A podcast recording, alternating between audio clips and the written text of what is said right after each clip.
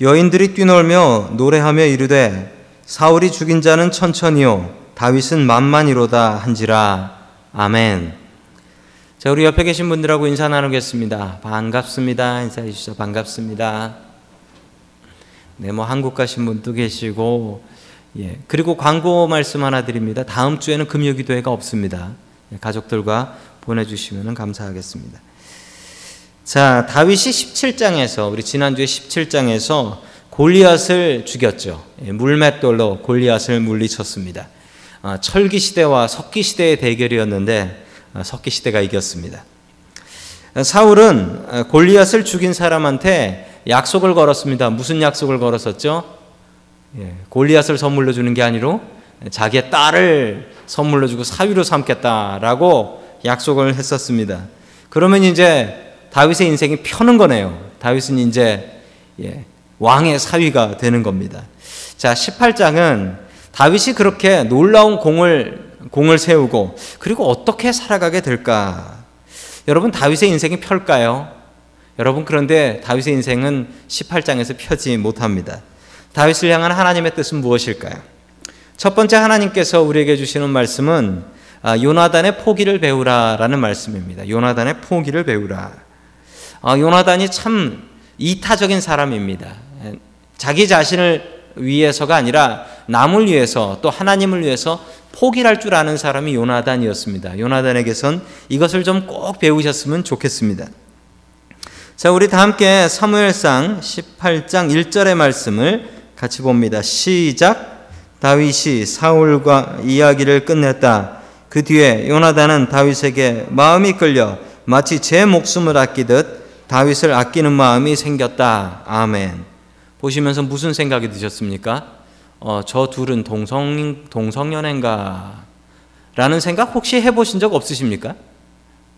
그런데 실제로 실제로 어, 이거 이것이 동성연애의 증거다라고 이야기하시는 분이 계십니다. 예, 계세요.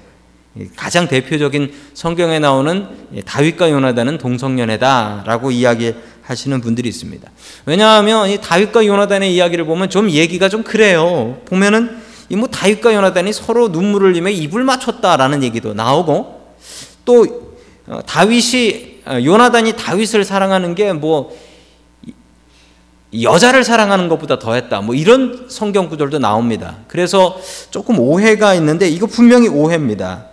우리 문화로 생각하면 이거 남자끼리 입을 맞춘다. 이거 이거 이게 말이 안 되는 거죠. 그런데 여러분 문화가 바뀌면 문화가 바뀌면 좀 말도 안 되는 일들이 생깁니다.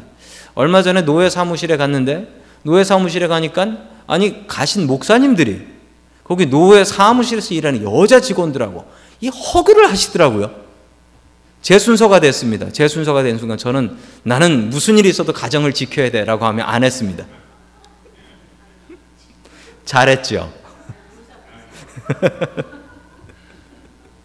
이 잘한 게 아니더라고요.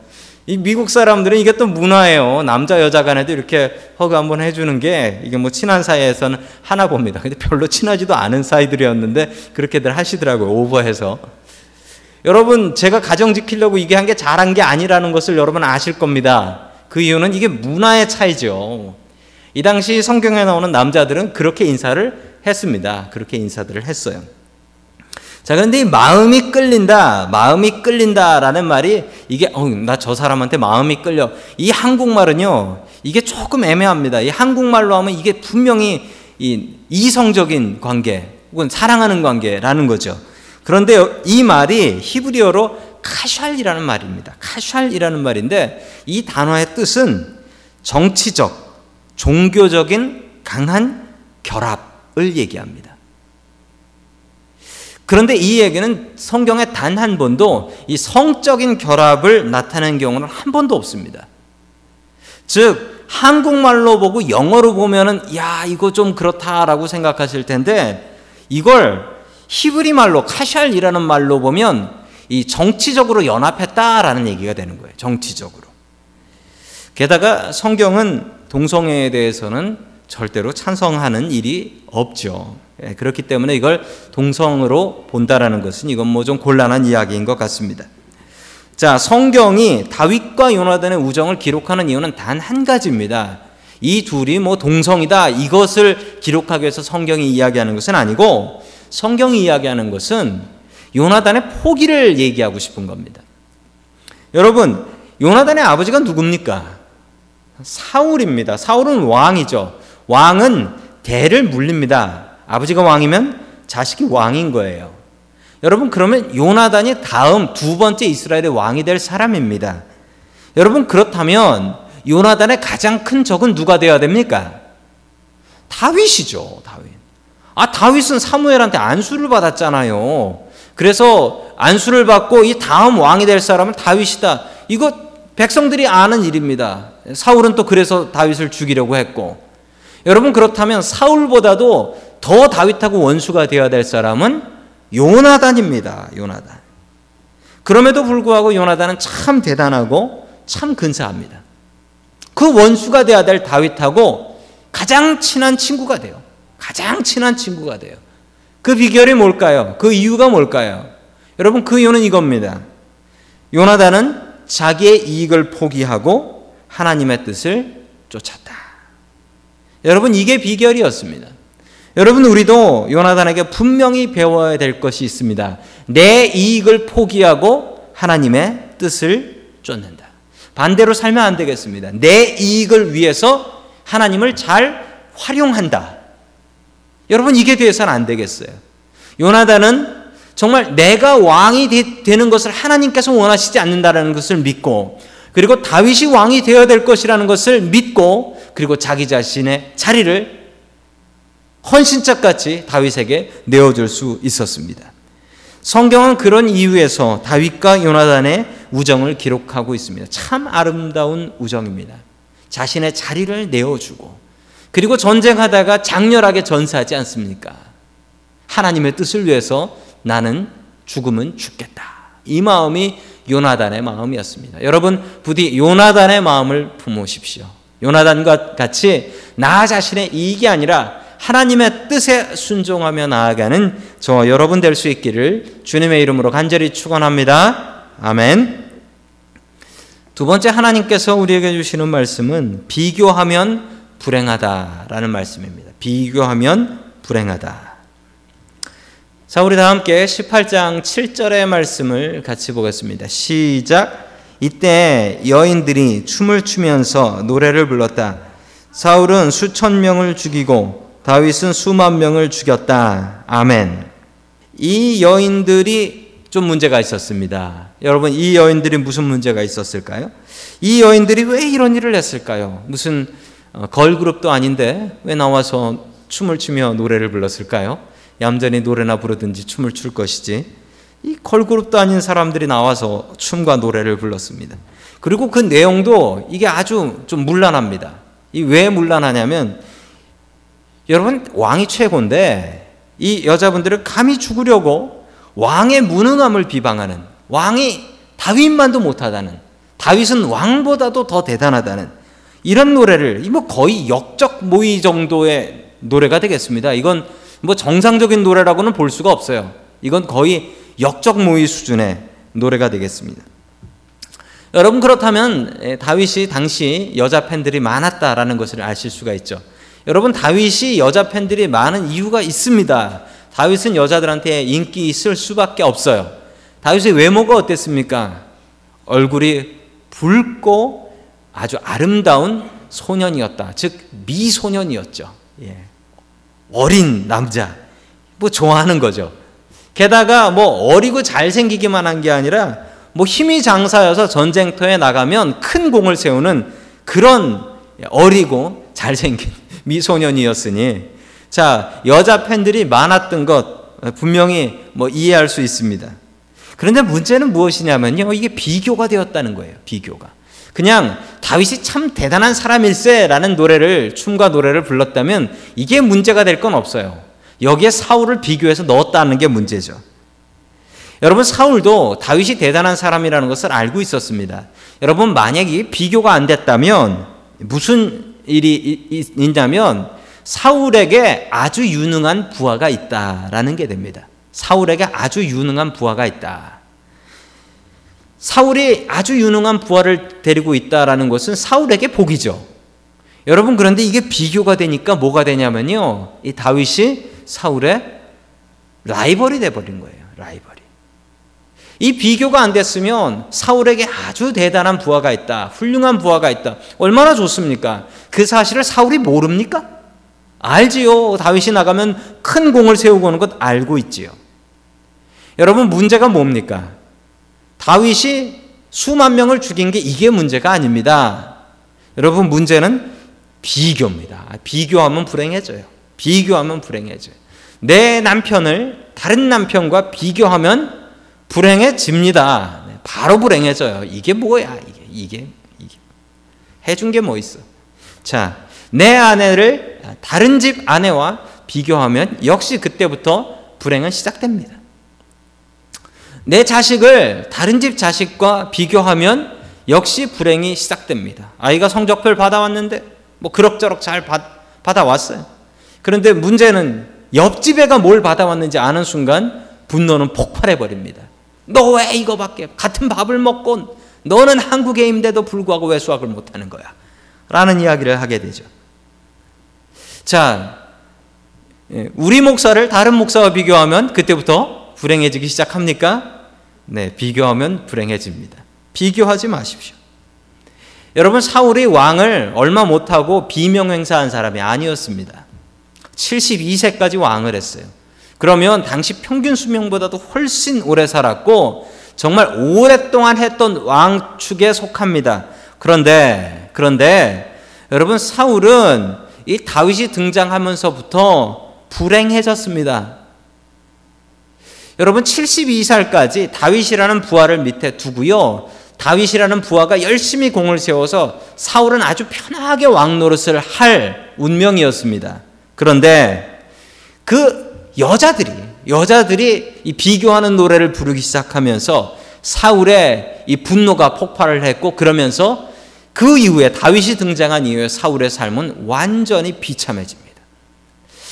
다윗이라는 부하를 데리고 행복하게 살아갈 수 있었는데 게다가 다윗을 자기의 사위로 삼아서 아니 사위가 공을 세우니 얼마나 좋아요. 그게 하나님의 뜻이었는데 그럼에도 불구하고 사울은 그 비교하는 말에 이리 휘청 저리 휘청 하면서 불행하게 자신의 말년을 보낼 수밖에 없었다라는 겁니다. 여러분 이 사실 분명하게 명심하시면 좋겠습니다. 비교하면 불행해집니다. 비교하지 않으면 만족하면 행복해집니다. 사울은 정말 다윗이라는 부하 그리고 사위를 들여서 행복하게 살 수밖에 없었습니다. 그게 하나님의 뜻이었습니다. 72살까지 정년 보장. 그런데 그가 비교하면서 그의 인생 15년 마지막은 정말 비참해졌습니다. 자신의 사위를 잡아 죽이러 다니는 비참한 미친 장인이 되어버렸던 것입니다. 여러분 비교 안 하고 행복하게 사시겠습니까? 아니면 비교하면서 사울처럼 불행하게 사시겠습니까? 여러분 비교하지 않고 행복하게 살 수 있는 저와 여러분들이 될 수 있기를 주님의 이름으로 간절히 축원합니다. 아멘. 마지막 세 번째 하나님께서 우리에게 주시는 말씀은 죄를 배우지 말라, 죄를 학습하지 말라라는 겁니다. 여러분 죄가 배워집니다.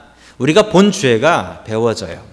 어렸을 적에 우리 부모님에게서 보았던 야 내가 나이 들어서 어른 되면 저렇게 하지 말아야지. 그런데 그걸 그대로 배워요. 그걸 그대로 배워요. 사울이 엄청난 스트레스에 빠집니다. 왕은 자기 자식에게 왕권을 물려줘야 됩니다. 그 이유가 뭘까요? 내 아들을 사랑하기 때문에 물론 그것도 이유가 되겠습니다만 여러분 왕이 자기의 왕권을 자기 아들에게 물려주지 않으면 나라는 엉망이 됩니다. 왕은 자기 아들을 잘 키워야 되고 그리고 잘 키운 자기 아들한테 왕권을 물려주지 않으면 여러분 왕이 죽고 나면 서로 자기가 왕하겠다고 덤벼들어서 나라가 아주 혼란스러워집니다. 여러분 지금 왕이 있는 나라들이 조금 있어요. 그런 나라의 장점은 뭐 독재를 할지 모르지만 아, 다음에 누가 할지 뻔히 안다라는 장점은 있습니다. 여러분 민주주의 나라의 그 대통령을 뽑는 나라의 예, 장점은 스스로 뽑을 수 있다라는 장점이 있지만 대통령 선거만 하고 나면 계속 문제가 생긴다는 이런 단점도 있습니다. 사울은 자기 아들에게 왕을 물려줘야 될 왕이었습니다. 그런데 다윗은 사울에게 엄청난 위협이 되죠. 그래서 사울은 음모를 꾸밉니다. 그 음모가 예, 사무엘상 18장 25절에 나옵니다. 같이 봅니다. 시작. 이 말을 들은 사울은 당신들은 다윗에게 내가 결혼 선물로 아무것도 바라지 않으며 다만 나의 원수 블레셋 사람의 포피 100개를 가져와서 나의 원수를 갚아주는 것만을 바라더라고 하시오 하고 시켰다. 사울은 이렇게 하여 다윗을 블레셋 사람의 손에 죽게 할 셈이었다. 아멘. 자, 사울이 블레셋 사람의 포피, 포피가 도대체 뭐냐? 블레셋 남자의 성기를 이야기합니다. 100개를 가져와라. 이면 말이 가져와라는 거지. 이거 순순히 내줄 사람은 없습니다. 예, 이거 순순히 내줄 사람이 어디 있어요? 죽여야죠. 100명을 잡아 죽이라는 겁니다. 그리고 가져오라는 건데 이 블레셋 용사 100명 죽이는 게 이게 쉬운 일이 아니었죠. 사울이 다윗의 능력을 제대로 파악하지 못했습니다. 100명 정도 잡아 죽이라고 그러면 아마 지가 죽, 죽겠지라고 생각을 했던 겁니다. 그런데 다윗은 네 그러고 가가지고 200명 잡아 죽이고 왔습니다. 그런데 다윗이 이 죄를 그대로 배워요. 여러분 이거 언제 써먹죠? 이 다윗이 바세바라는 여자하고 바람이 난 후에 그의 남편 우리아를 이렇게 죽이지 않습니까? 이렇게 죽이지 않아요. 전쟁터에 나가서 최전방에서 싸우게 한 뒤에 우리아 빼놓고 전 부대 다 철수를 명령해 버리죠. 그래서 우리아가 죽게 만듭니다. 여러분 이걸 어디서 배웠냐면 여기서 배운 거예요. 여기서 다윗이. 이거 서러운, 서러운 일입니다. 그런데 이거 배운 걸 그걸 배워가지고 그대로 써먹네요. 여러분 직장에서 부장님한테 괴롭힘 당하면서 아이고 나쁜 부장 그러면서 자기가 부장되면 그대로 또 직원들을 괴롭히고 그대로 배운 대로 괴롭혀요. 배운 대로. 말 토시 하나 안 바뀌어가면서 시어머니에게 시집살이 하면서 아이고 나는 저러지 말아야지 그러면서 시어머니 되면 배운 그대로 한답니다. 죄가 학습이 된다는 거예요. 죄가 배워진대요. 우리의 무의식 속에 들어가서 그 죄가 언젠가 다시 또 튀어나오는 거예요. 여러분 학습된 죄를 끊으세요. 주님을 바라보며 사는 길이 이 죄를 끊는 방법이에요. 내가 죄 짓지 말아야지. 죄 짓지 말아야지. 이런다고 죄 안 지어지는 게 아닙니다. 우리가 죄 짓지 않으려면 죄 짓는 것을 끊는 힘은 딱 하나예요. 매일매일 주님 바라보기. 주님이라면 이거 어떻게 하실까? 주님 내가 어떻게 해야 됩니까? 죄 짓고 싶을 때, 성질 날 때, 한 번 화내고 싶을 때, 주님 내가 어떻게 해야 됩니까? 한 번 생각하고 한 번 기도하면 피할 수 있습니다. 여러분 매일매일 주님 바라보는 게 죄를 피하는 방법이요 지름길입니다. 여러분 우리의 욕심대로 하지 말고 우리의 죄된 습관대로 살지 말고 오직 주님 바라보면서 주님 내가 이 죄를 어떻게 피해야 됩니까? 주님께 도움을 청하는 저와 여러분 될 수 있기를 주님의 이름으로 간절히 축원합니다. 아멘.